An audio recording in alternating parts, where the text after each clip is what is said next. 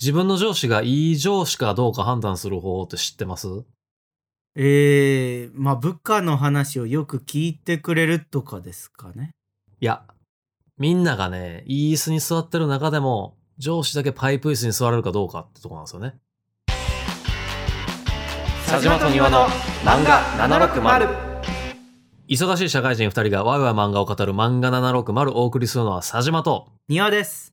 漫画760は佐島と庭がいろんな漫画の魅力をふんわりわいわいお伝えするラジオです。語りたいポイントのために軽くネタバレをしてしまいますので、ネタバレ一切困るって人は漫画を読んでからご視聴ください。今日はね、まず、一本お便りを紹介したいなと。はい。言いますよ。ラジオネームカイリさん。お おオクラの収穫が始まり、ビニールハウスの中で汗、汗だくになりながら楽しく拝聴させていただいており ます。ー。もうなんかいつもね、進捗を報告してくれるスタイルありがとうございます。そうだね。なんかいつも違う野菜やんね、ほんでね。うん、なんか季節の移ろいを感じますね。 えっと、私も水見式やりました。わら。あの、ハンターハンターの話ね。あ、そうそうそうそうそう、はいはいはい。えー当然ながら何も起こりませんでしたが、もし自分が念能力を発現したら、密かの性格診断的に考えると、うん。えー女性には一途だし、理系で理屈っぽく気分屋で、O 型で基本的に大雑把ですが、A 型に間違われるくらい細かいことが気になる神経質なところもあり、生徒会長をやっていたくらいのカリスマ性もあります。結局何系なのかわからず、えー全部使えるけどレベルの低い器用貧乏キャラになりそうな気がします。これからも配信楽しみにしておりますと。ありがとうございます。悩んでるらしいですわ、ちょっとう。んうんカリスマ性もあると。まあそうね。カリスマ性あるんだけどやっぱ悩みは尽きないよね。うん人生。の。そ、 そういう話なの。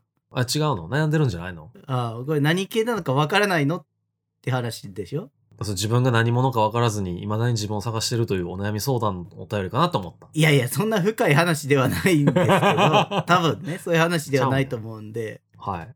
まあ、こうね、こうお便りで書かれると、確かにちょっと僕らも判断しづらいところはあるんですけど、うんうんうん。まあでもはっきりした方がね、いいかなと思うんで、はい。まあこのカイリさんは、じゃあ、ハンターハンターのキャラクターだったら、このキャラクターだっていうのをちょっと僕はもうここで決めちゃいます。決めていいんですか、そんな。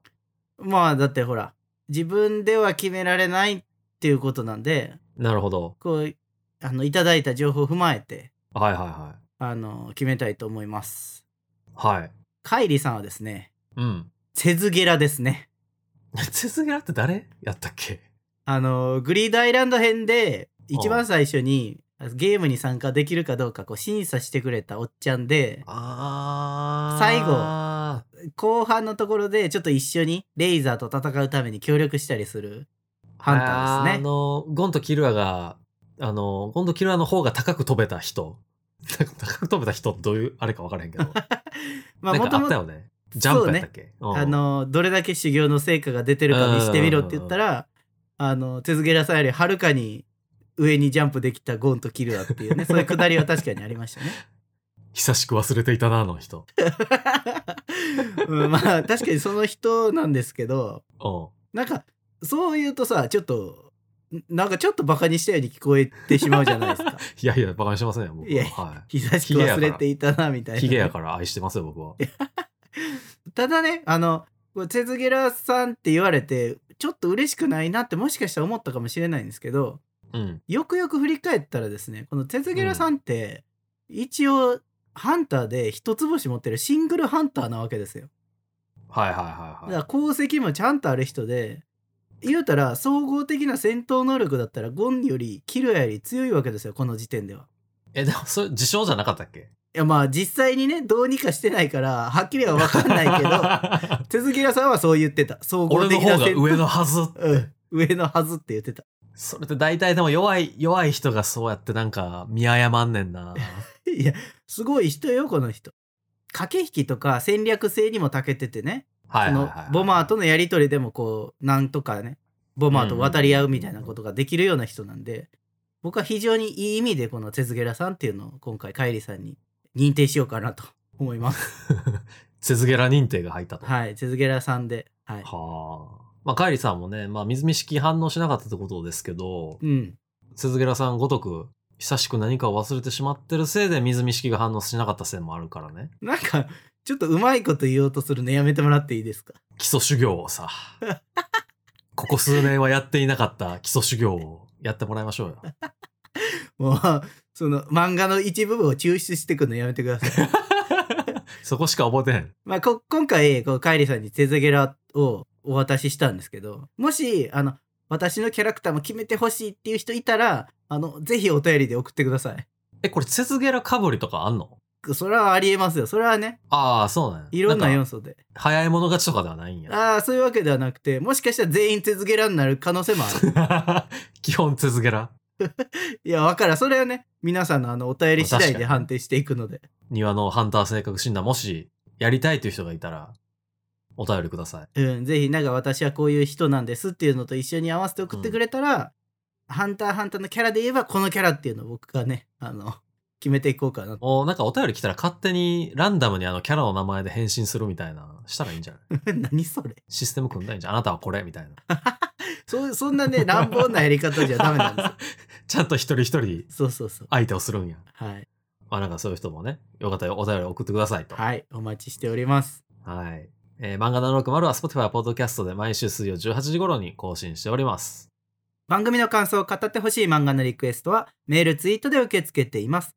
ツイートの場合は、ハッシュタグ漫画760、メールはさじま .niwa.gmail.com まで、公式ページからも送れるので、番組概要欄をご確認ください。本日のコーナーは、今日の持ち込みです。いこのコーナーでは、佐島と庭のどちらかが選んだ漫画一作品について語っていきます。はい。本日語りたいのはですね、うん。新世紀エヴァンゲリオン。おーですまあなんか、最近ね、映画見た言うてましたもんね。そうそうそうそう、新エヴァンゲリオンね。まあちょっともうブーム過ぎたのかもしれないですけど、うんうん。まあなんか今収録時、あのね、なんか映画館閉まるんじゃないかみたいなとか、閉まってんのかな、もうん。う。もうありますけど、まあそう、新エヴァンゲリオンの話もしたいんですけど、最近ちょっとね、あの、漫画の話に映画の話を盛り込みすぎて、庭さんの目がどうにも厳しいように感じるんでね。うんまあ今日は一応、えー、貞本義行先生のうん。漫画版エヴァ。まあこれ通称貞本エヴァって呼ばれてるらしいんですけど、えー、ちょっとね、僕その、エヴァ自体に詳しくなくて、はいはいはいそ。の、貞本エヴァっていうのは、なんかアニメとか映画とかと、なんか違ったりするんですかえっ、とね、僕もめちゃめちゃ詳しいわけじゃなくて、本当最近触り始めたミーハーなんですけど、えっと、一応テレビで放映されてたテレビシリーズ版うん。に先行して始まったのが、貞本エヴァらしいんですね。うーん。ただ、えー内容的にはテレビシリーズと、あと旧劇場版うん、を元にして、こう、ストーリーが作られているので、うん、うん、あの、漫画が原作というわけではなくて、うん。どちらかというと、いわゆるコミカライズうーん、なるほどね。なはず。はいはい。漫画版なんですけど、一応、一番ね、僕もまあ、えーテレビシリーズ版、新劇場版、漫画版、うん、貞本エヴァで見てるんですけど、あ旧劇場版はちょっと見てないんですけど、うん、うん、一番心理描写丁寧で、うん。めちゃめちゃわかりやすくて話が、うん。え貞本エヴァって。ー、はい はいな。んか、だからこそ、こんなのエヴァじゃないみたいに言われるっ ていう。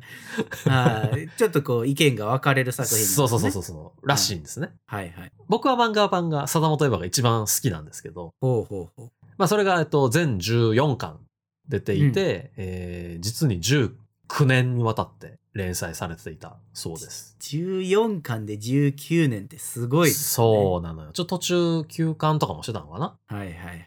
僕、実は高校の時に初めてエヴァに触れたのが、この貞本エヴァやって、うーん。多分時期的に11巻ぐらいまでしか読んでなかったはず、僕も。なるほどね。なんかう、んまあぶっちゃけ僕この漫画版があること自体ね実は結構前まで知らんかったんですよね。ああ、そうなのね。なんかアニメとか映画はよく目にするから知ってあたあ、んです確けかどにね。確かにね。なんか漫画版はあ言われたら確かになんかどっかで表紙見たことあるかもみたいな感じでしたね。はいはいはいはい、はいうんまあ確かにアニメの方がやっぱりに人気というかよく出てくるから、うん、なんかやっぱテレビの特番とかでもて取り上げられるじゃないですか、そうねそうねアニメランキングとかでね。うん逆にはあんまりこうエヴァ好きって言ってる人って大体アニメの作品の方ううんまあ、テレビシリーズなのか劇場版なのか分かんないけど、うんうん、そっちの方好きっていう人の方がなんか多いイメージは確かにある。うん、最初にこだわっておくんですけど、僕、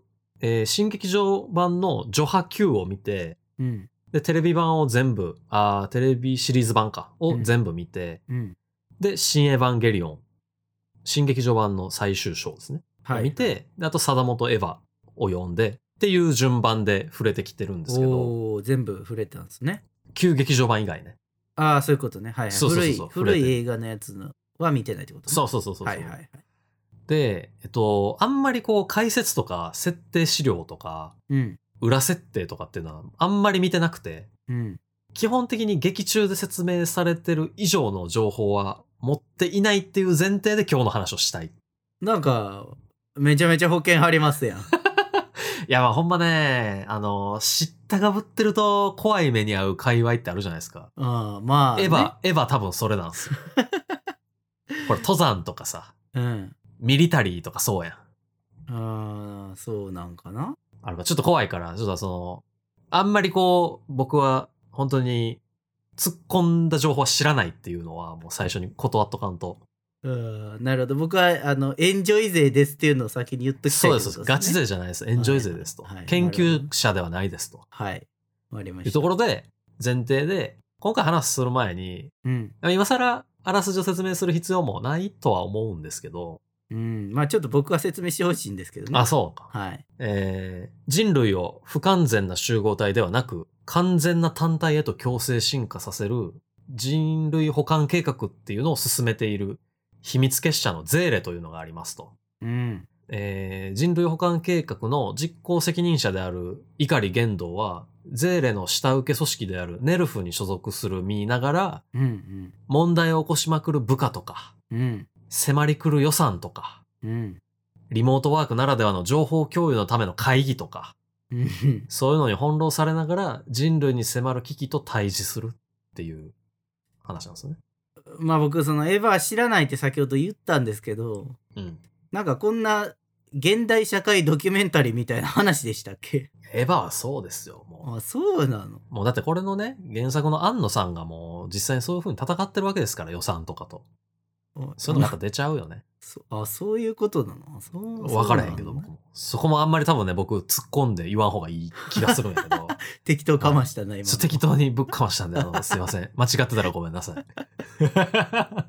えっとね、ちょっと今日は謝りながら進めていきたいなと思うんですけど、うん。えっとね、まあ、こういう話をしたのも、こういうあらすじの説明の仕方をしたのも、あの、確かにエヴァンゲリオンの主人公って、多分、庭さんも思い浮かべてるように、碇シンジ君はいはい。が主人公で、だと思ってますよね。まあそうですね。あの、名言とかもさすがになんとなく知ってたりもします、ね逃げちゃダメだ、逃げちゃダメだ、みたいなね、あ、そうです、そうです。ただ、14歳の少年なわけですよ。うん。高校生でも時、僕が読んでた時は、確かに、碇シンジ君に、まあ、感情移入とまでは言わんけど、まあ、近いものを感じるわけじゃないですか。でも、我々、アラサーの社会人にとってはですね、うん。一番感情で移入できるのって、うん、碇言動なんじゃないかと。あのーあれですよね。小さめのサングラスかけてるおっちゃんみたいな人ですよね。そうね、そうね。うんお父さんね。サングラスやったかな。 色眼鏡なのかサングラスかわからないけどおーそうそう色眼鏡っぽいですねかけてる人そうそうそうそうはいはいはい。まあ、なんかごっついバイザーみたいな、あの、Q と新エヴァンゲリオンではかけてるけど、うん、 今回、シンジ君じゃないのね。シンジ君は、ちょっとね、やっぱ大人になってからシンジ君見ると、ちょっとやっぱ辛い。辛いかわいそうやなってすごい思っちゃうから。なるほどね。まあ、ちょっとね、シンジ君の話はまた今度したいなと思ってるんで、うん。 まあ、一旦今日は忘れて、シンジ君のことは、はい。言動の話をしたいんですけど、うん。今回のテーマはね、碇言動って中間管理職的にめちゃめちゃ有能ではっていう話。だからなんかその、なんで現代社会ドキュメンタリーみたいのに従るんですか あいやいやいや、やっぱりこうさ、社会の荒波に揉まれてるわけじゃないですか、僕らは普段。まあ、それはね。はい、そこでやっぱりどうしても、どうしてもやっぱりこう、感情移入してしまうのが、そういうところの話というかですね。中間管理職ってなんか結構久々に聞いたわ。 いやーまあうちの父親も中間管理職だったし僕も高校の時になんか肩凝ったなと思って、えーマッサージ屋さん行ったら中間管理職みたいな肩の凝り方してますねって言われたし。そのエピソードは知らないけど さ、なんか一昔前によく言ったセリあのセリフというか呼び方やなとは思うけど。今、今で言うと何なんやろね。ディレクターとかマネージャーとかなんかな。あーマネージャーとかじゃないですかね。よく会社で言われそうな。あじゃあ、マネージャーにしよう。碇玄道ってマネージャー的にめっちゃ有能ではっていう。なるほど。で、碇玄道の話を進めていく上で、そもそも碇玄道のイメージめっちゃ悪ない庭さんとか。うん、まあそれはね、僕もエヴァンゲリオン詳しくないといえども、うん。なんとなく知ってる。やっぱそうやんね。うん。あの、Google でね、碇玄道ってこう、入れると、うん。サジェストで2つ目に碇玄道クズって出てくるんですよ。で、まあこれ。れ何回か調べてると、碇玄道嫌いとかはいはいはいはい。出てきて、これなんか、めちゃめちゃ叩かれてる芸能人レベルの調べられ方されてんなと思って。まあ確かに、そうね。うん、ねえ、こんなフィクションのキャラクターでさ、こんなヘイト持たれんねやっていう。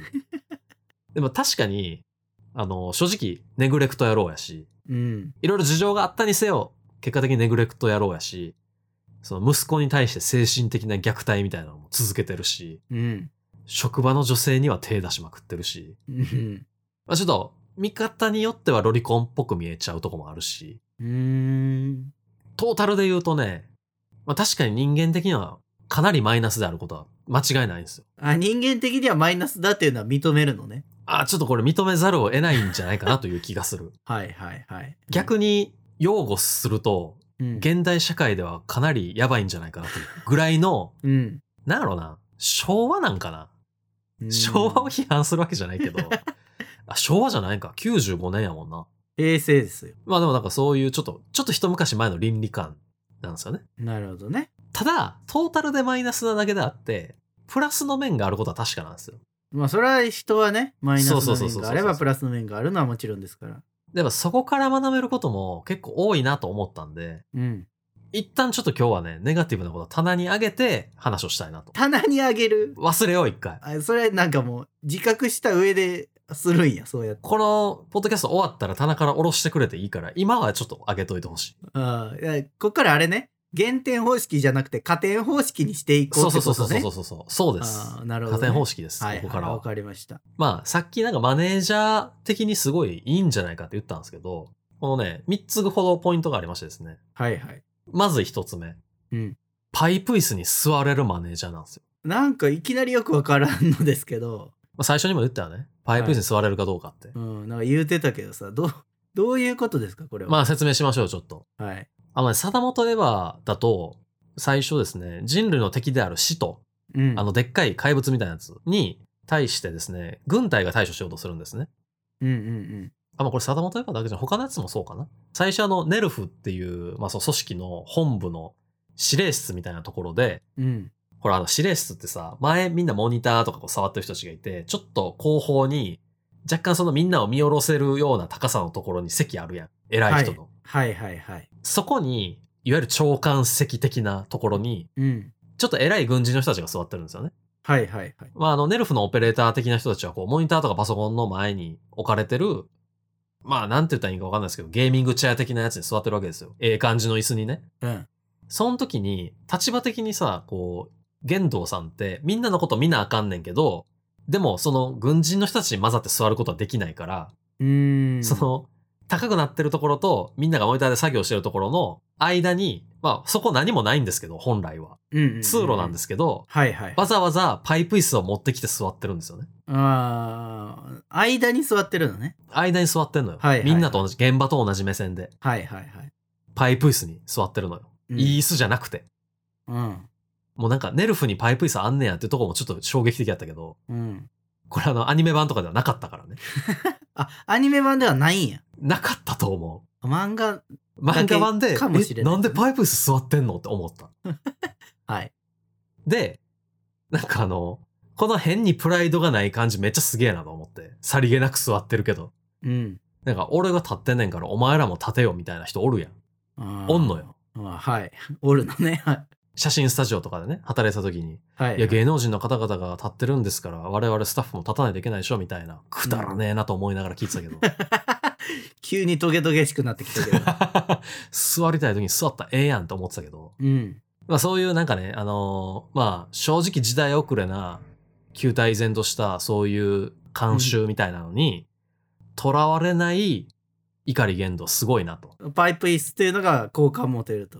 かなり好感度高まったなと思った。貞本エヴァを読んだ瞬間。これでもさ、あれじゃないパイプ椅子持ってきたのは、パイプ椅子が持ち運びしやすかったからではないかな。エヴァンゲリオンとか作ってる期間なんです よ。持ち運びしやすい椅子ぐらいあるでしょ。いや、はいほら、そのオペレーターの人が座ってるさ、ゲーミングチェア的なやつが、まあ、あったとしようよ。うでも、なんか、キャスターで動くわけでしょ、ああいう椅子って。ん。まあまあそうね。なんか、そのゲーミングチェアみたいなやつを、碇玄斗がこう、ちょろちょろ押して出てきたら、それはそれでダサくない いや、それ、それで言ったらパイプ椅子持ってくるのもなんか嫌じゃないいや、パイプ椅子はな、ほら、なんか、ガタンってできるじゃないですか。 音でね、そうそうそう。カシャンって。ガタン、ゴンみたいなね。まあしかも確かに俺はずっとここにいる気はないぞみたいな雰囲気も出るもんね。こうんう、テンポラリーだぞみたいな。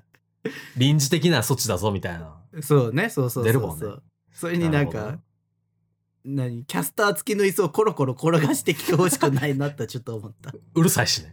多分。ゴーみたいな。な。いや確かに、碇さんがゴーって言いながら持ってくのすげえ嫌やな。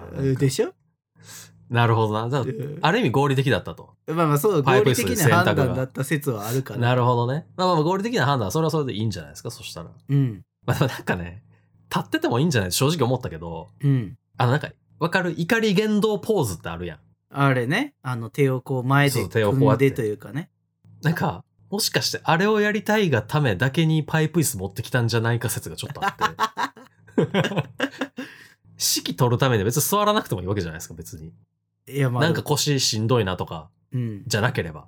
疲れるんじゃないその初登場のシーンで、この言動ポーズを取っていたいがためにパイプ椅子持ってきた感があったのもちょっと確かなんですけど、 うん。まあ、そこはちょっと僕のね、勘ぐりすぎかなと思うんで、まあうんパイプ椅子に座れるマネージャーすごいよねっていう。うんうんうん。とこですねなるほどね。はい。まあ、ちなみにね、副司令の冬月さんという人がいるんですけど、うおじいちちゃん。ゃん。うん。冬月さんは立ってるんですよ。で、冬月さんに関して言うと、多分この人立つの好きなんやろうなっていう感じ。いうんなんでなんそれはなんでや、あのね、なんか、拉致られて、こう、拷問みたいなされてる時以外、あんまり座ってない気がする。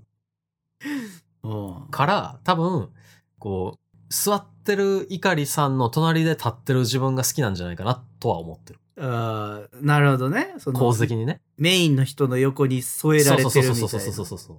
この人はこの人でね、パイプ椅子ではないって判断はそれはそれでありなんじゃないかなという気はしますね。これあくまで佐島さんの妄想ですよね、今言ったやつは。これはもう完全に妄想ですあね。ー設定資料集とかは読んでないので。はいはい、わかりました。まあ、ただそういう風に見えるなと。うん、まあ次二つ目行くんですけど、うん。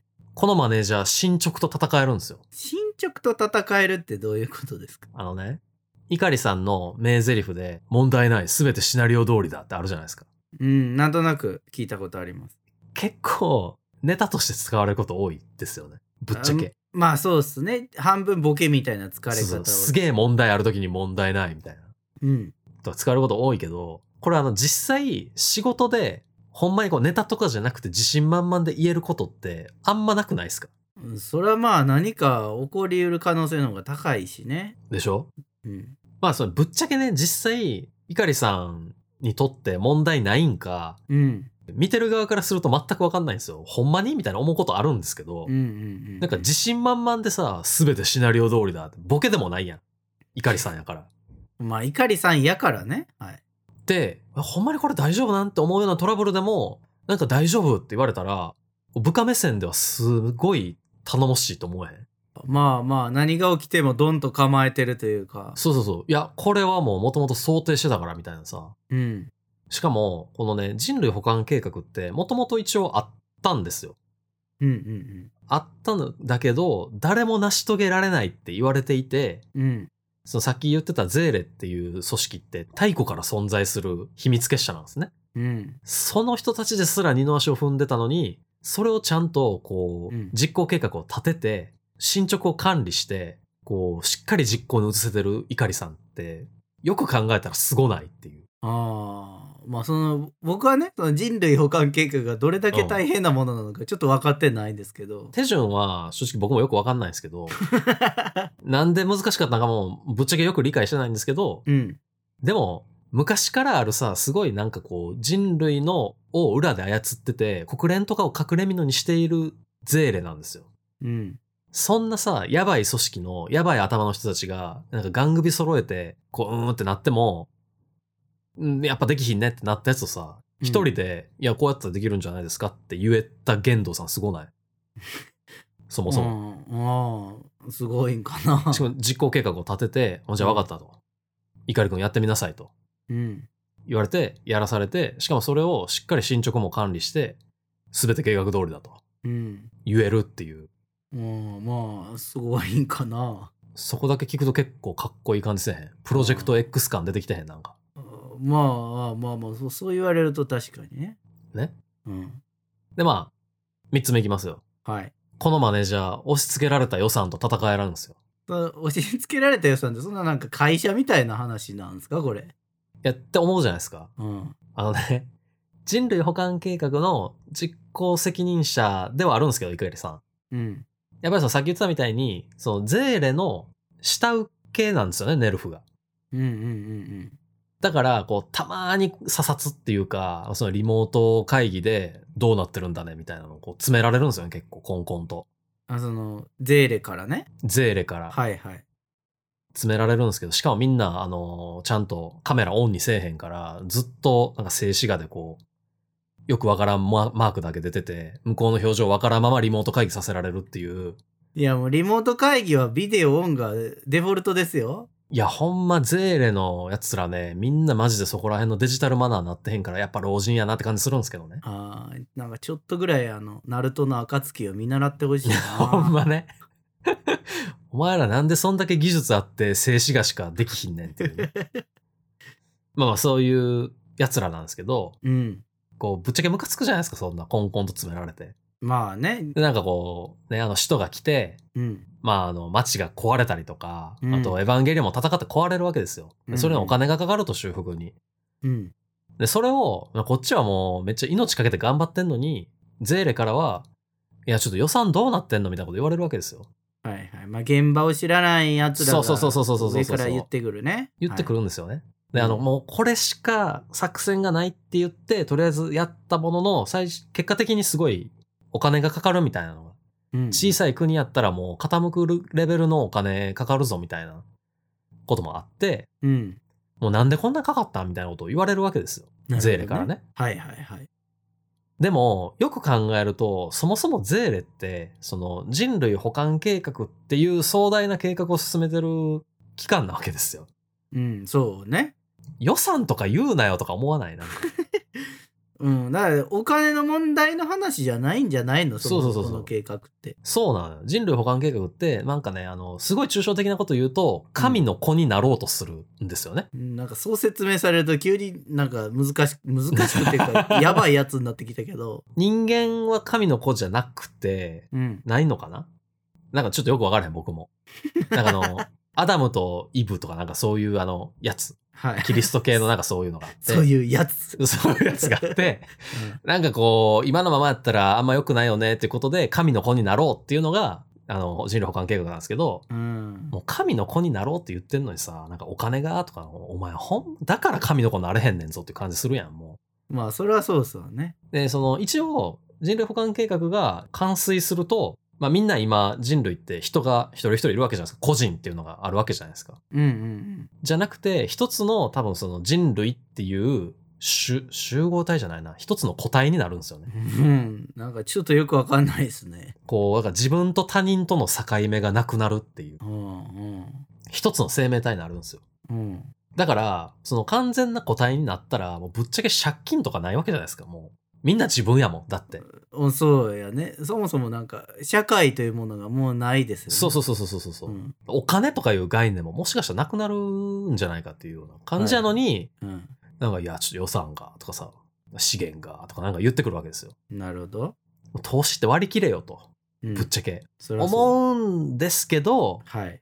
でも碇さんそこを結構グッとこらえて、ちゃんと、いや、でも計画通りに進んでるじゃないですかって言えるんですよね。うんうんうんうんでそこをこう、うまいことを、いやいや、計画通りですか計画通りですから、みたいな。まあ、実際計画通りやから、。うーん。結構こう、予算をちょろまかしながら、計画をちゃんと進めるんですよね、碇さんは。なるほど。だからこれって、並大抵のマネージャーでは言われへん よなって。急になんかさっき神の子うんたらとか言ってたのに、急になんか現実社会に戻ってきた けど。社会戻ってきた。急に社会に戻ってきたんやけど。いやね、神の子っていうのはそのね、やっぱり目的が崇高なだけであって、実行してる人たちはもうほんまにプロジェクトなわけですから、一つ。なるほどね。はい、はい。うん。だからなんか、すごいよなーって思ああこれはもうリスペクトに値すると。う。この点だけはね。 ああいや、その、しかもそういうさ、ゼーレみたいなやばい組織に向かってちゃんと言えるのも、しっかりこう実行計画と進捗をしちゃんとこうやってきたから言えるわけですよね。うんうんっていうのが、なんかすげえかっこいいなーと思って。うん。うーん仕事のやり方。はいはいはい。このまあさっき紹介した3つ、えー既存の慣習にとらわれない。うんで、進捗把握もバッチリできている。うん。予算に負けない。この3つが揃ってるって、なんか自分の上司だったらそこそこ良くないってすげえ思うんですよね。まあ今回まあその佐島さんから聞いた話だけでいくとまあ、確かになんとなくいいかなとは思いますけどね。うんまあですよね。うん、 まあちょっとあの、ここで棚から下ろしてくるんですけど、 急に下ろしてくるんや。じゃあまあちょっと最後にかけてさ、やっぱり下ろしとかんとなんか僕が絶賛してたみたいなこと言われると、いや、嫌や ん。はいはいはい。正直、職場の女性に手出しまくってるっていうとこだけで、僕からしたら挽回できひんぐらい拒絶感あるんですけ ど、うんまあ、それはそれ、仕事は仕事やから。うん、でも職場の女性に手を出したらそれはもう仕事に関係してし まってるよね。いや、でもあの、士気は高いから。手を出された女性も、うんなんかね、玄道さんのためなら、みたいな感じになってるから。ええなんかその玄道さんの話で言うと確かに女性関係がみたいなねなんかちょろちょろ聞くんですけど、そなんかあんまり僕そこ詳しくないんでめっちゃそこを深掘りして聞いてみたいですわ、う。いや、ただれてるよ、ほんま に。ただれてるよ。えーなんかあんまりほら「エヴァンゲリオン」のせ説明とかテレビ紹介される中でやっぱそこにフォーカスされて紹介されることがないじゃないですか、まあ、そううね。ん、だから何が起こってるのかよくわからないんで その部分だけがどんどん気になってきたいや、まあでも、それで言うとね、あの、玄道さんだけじゃないんですけどね。うーん他にもいると。そう、カジさんっていう人も、なんか、まあまあセクハラしてるし、いろんな人に。うわーなんか結構、まあ、そういう意味だと、僕はそう男性目線でこう、碇さん見てるから、うんうんうん、ああ、いいなと思うけど、女性目線で見ると、正直、死んでも入りたくない組織な気はしてきた。ちょっと。なるほどねまあまあ、うん今はねちょっとこうダイバーシティな世の中にもなってきましたから、うだんだんその女性男性の区切りがなくなってきてるかもしれないですけどいやーあれ、そうね。まあ、なんかあれ、平成でもこの倫理観やばいんちゃうかなって思うぐらいの感じです ね。それ気になるなこのいあー怒り言動女性問題会やってほしいなもうなんか語られ尽くしてる感じするけどな あ。そうなんややっぱ結構みんなの中で有名なんですねいや、有名ですよ、えーほんまちょっとに。じゃあなんか、重大なプロジェクトの責任者と、ほやほやして、その娘の、ともほやほやして、みたいな、へえあるからね。それだけ読んでみようかな幻滅するかもしらんな。今回僕が庭さんに教え諭したこの3つの内容が霞んでしまう可能性はある。あのでもそんなに説得されきってないよ言っとくけど え、なんでめっちゃ役に立ったでしょ、でも。まあなんか言いたいことはまあ分からんでもないかなぐらいで受け止めてるけどあーそそんなそうな。おいいぞみたいな説得されきってはない。そうか。うんまあ、じゃあやっぱそこはあれなんでしょうね。いいマネージャーになるための準備がまだできてないっていうことなんでしょうね。え どどういうことそれは誰岩がさんが。あ僕が岩さんが。そああ僕がその理う。解しきれてないってことそうそうそうそ綺麗にディスられて終わりそうや なこう。